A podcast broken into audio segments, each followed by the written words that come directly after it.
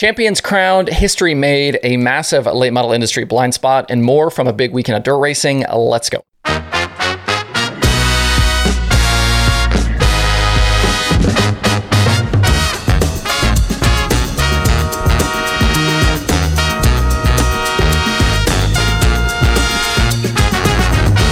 It's Monday, November 7th. I'm Justin Fiedler. This is Dirt Tracker Daily.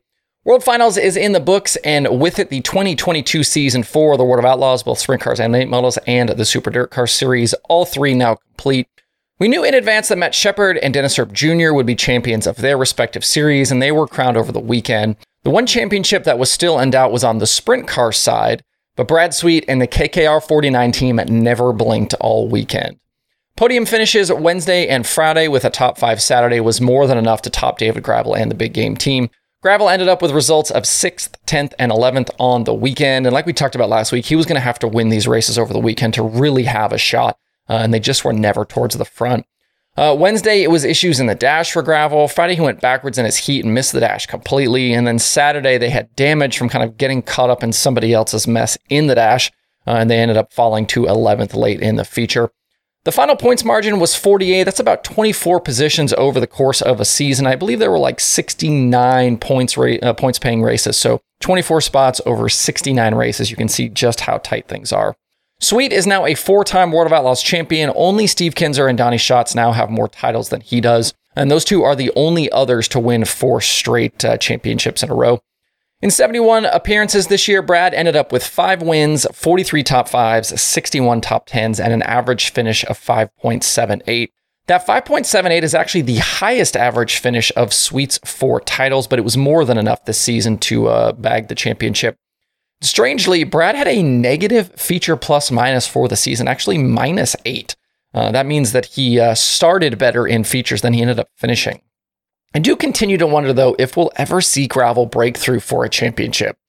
He's no question one of the top drivers in the sport right now and is a surefire Hall of Famer when his career is done. But I feel like we've seen the same story from him time and time again. We saw, you know, we saw it with the CJB5, we saw it with the JJR41, now in the big game too. He can run really well. He can win a bunch of races, but he's just missing that little bit of extra to go the distance. And I say that as a big David Gravel fan. I love David. Great guy, awesome race car driver. But does he really have enough to win one of these championships? Looking at 2022 specifically, the deficiencies for Gravel were really in features. He continues to be the best qualifier in the series, no problem there. Uh, and he and Brad had the exact same heat race average finish on the year. But Gravel did have four less top five starts than Sweet and five less top 10 starts. Both of his deficiency, uh, efficiency numbers were uh, lower than Brad, meaning when he started in the top five and top 10, he was not protecting those spots as well as Sweet. He started outside the top 10 11 times to Brad's six, but incredibly was able to convert 10 of those into top uh, 10 finishes. It's pretty wild, though, that in 71 races, Brad only started outside the top 10 six times. That's the type of consistency and the type of performance you need to win one of these championships. Going forward, Gravel and the two team just have to continue to try and find ways to be consistent uh, and maximize their feature finishes if they really want to be a factor for one of these titles. As for the weekend's features, Logan Schuchart was the Wednesday winner with Donny Schatz taking the victories on Friday and Saturday. It was a nice way to end what was a tough season for Schatz and the TSR 15. They were not really a factor for the title. They actually had their worst average finish in a long time.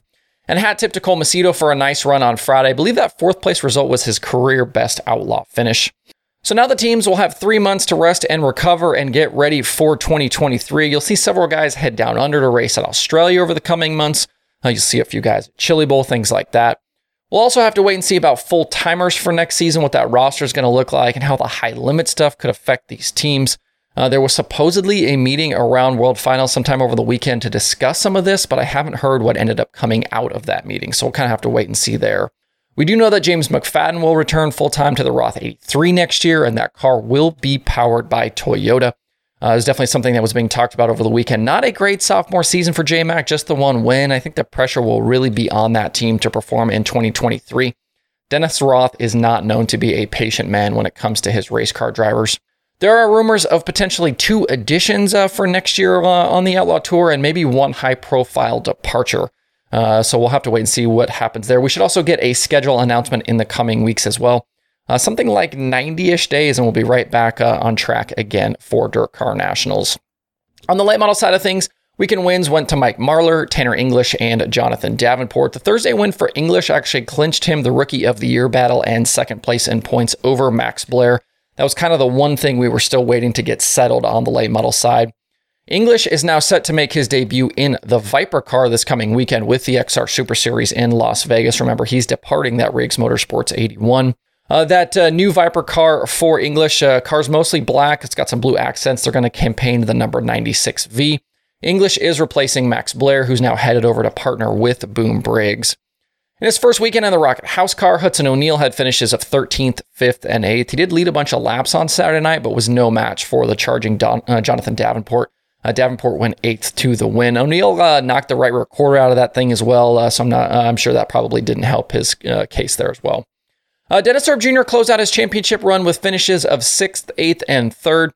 His crew chief, Heather Lyne, was once again uh, named the series crew chief of the year. She becomes the first woman to win a national touring light model championship as a crew chief. Uh, was a big moment for the sport and for her to earn the award and the title. Erb finished the season with four wins, 22 top fives, and 35 top tens in 43 races. This one was never in doubt down the stretch. Erb was basically in control of this thing all throughout the summer. Uh, and looking ahead, the late model world will be split this coming weekend. Uh, you get the Flow Series finale at Senoia and XR out in Las Vegas. Big money available at both events. Quality cars are expected for each. Uh, we'll talk more about those shows later in the week. And I feel like the best racing of the weekend at Charlotte may have been with the modifieds. We had great battles all three nights. Mat Williamson took two of three wins, and then Matthew Desjardins picked up his first career victory on Friday. That victory lane interview with Ma- Matthew Desjardins was uh, was pretty cool. He got asked a question, uh, and he started answering in English, but I think got so excited and was maybe uh, kind of throwing it out to some of his French speaking fans and sponsors and, and supporters. But just in the middle of an answer, started speaking French, and all of us that don't speak French were left wondering what he was saying. Uh, but super cool there from Matthew Desjardins. Uh, Matt Sheppard was crowned series champion actually out of the race, though, both Friday and Saturday with mechanical issues. Friday, he was leading when he bowed out from the race. Uh, that was what opened the door for Desjardins to get the win.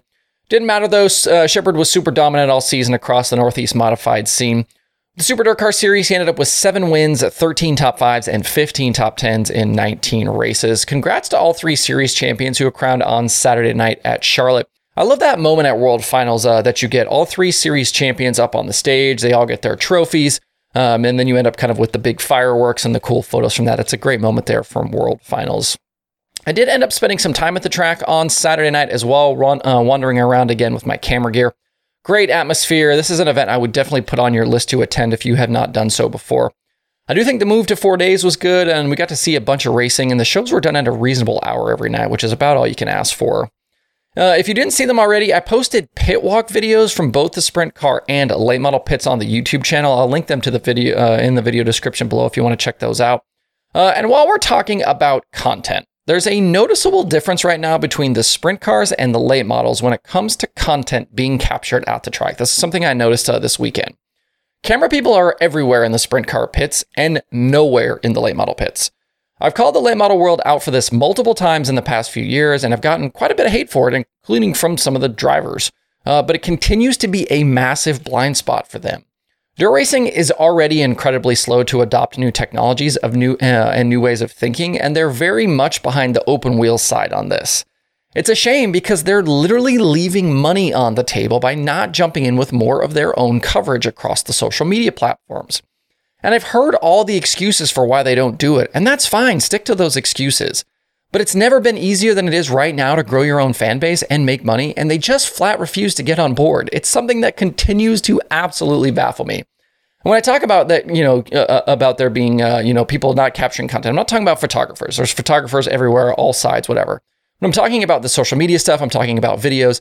Uh, you've got teams, uh, you know, bringing their own people now to the racetrack to capture content on the open wheel side, and it's just not happening on the late model side. I do not understand it. Uh, one other quick story for you. Me and my son were standing uh, in line on Saturday afternoon to get him a drink and some nachos. I don't know why the kid just loves crappy nachos. Uh, and I looked up at the guy in front of me in line to see my own logo on the back of his shirt. Uh, it took me a minute to register what I was seeing, but it was super cool that somebody was wearing one of my shirts at World Finals. I obviously complimented his shirt choice, and he said he was a regular watcher of the show. I didn't catch your name, so if uh, you are watching today, feel free to message me or send me a comment. Uh, that was one of several reactions I had with some of you through the couple of days I was at the track. Incredibly awesome to get the response I did uh, from from not only the people that watch, but uh, people in the industry as well. Uh, I appreciate you guys a lot tuning in. We'll continue to keep this thing going. Uh, if you want to grab a shirt or a hat or a sticker for yourself, you can head over to shop.dirttracker.com anytime. Uh, shipping is free, and I'll cover the sales tax for you. All right, elsewhere around the country, there are a few other things to uh, to get into. At Perris for the Oval Nationals and the final USAC Sprint Car Weekend of the year, Brady Bacon won two of three nights, but it just wasn't enough to catch Justin Grant. JG had weekend runs of second, eighth, and sixth. Uh, and wrapped up his first career sprint car championship with USAC. It was actually USAC title number two uh, as he uh, won the Silver Crown Championship in 2020. In 39 races, he picked up six wins, 24 top fives, and 37 top tens, and is taking home a cool $50,000 for doing so. Robert Ballou was actually the other winner on the weekend. The USAC Midgets uh, uh, begin their final stretch of races starting November 15th at Bakersfield, so still quite a bit of USAC racing here to come in the coming weeks. Also in California, Justin Sanders swept the sprint car weekend at Stockton between the Sprint Car Challenge Tour and the NARC 410s. Andy Forsberg picked up his first series championship with the Sprint Car Challenge Tour, while Dominic Scelzi was confirmed as the NARC champion by just rolling out to qualify. We knew that in advance. A couple of other notes from that one. Ryan Timms was in attendance, but he was in the Works Limited 57. Uh, a little surprised to see that. Uh, he finished sixth in the NARC feature. Also, really glad to see Willie Croft walk away from his scary crash. He had issues before the 410 feature even started, uh, spending some time in the work area. And then just a few laps in, he climbed to the right rear of Colby Copeland in turn three and went for a big ride, tumbling through. He actually went through the opening in the wall, basically back into the work area. Pretty wild moment. Uh, but thankful he was okay, and so was everybody else. Other weekend late model winners included Garrett Alberson bagging uh, 10 grand at Duck River on Sunday. Jensen Ford actually won there on Friday. Zach Dohm and RJ Conley were late model winners at Atomic Speedway. I know it was a mess there at Atomic, uh, and I think we'll dive into, on, uh, into that topic on tomorrow's show. I've got some details. I've talked to a few people around there, so stay tuned uh, for tomorrow's show if you're interested in that story. The only thing on the streaming schedule today is FloRacing 24-7. To see the full daily streaming schedule with links to watch, visit dirttracker.com slash watch tonight. That's it for the show today. Have a good Monday. Please hit that like button and subscribe to the show if you don't do so already. We are really close to 10,000 subscribers. I think we need like 60 or 65 more to get there. So hopefully very soon. Uh, thanks everybody for tuning in. Uh, we'll see you tomorrow for more Dirt Tracker Daily.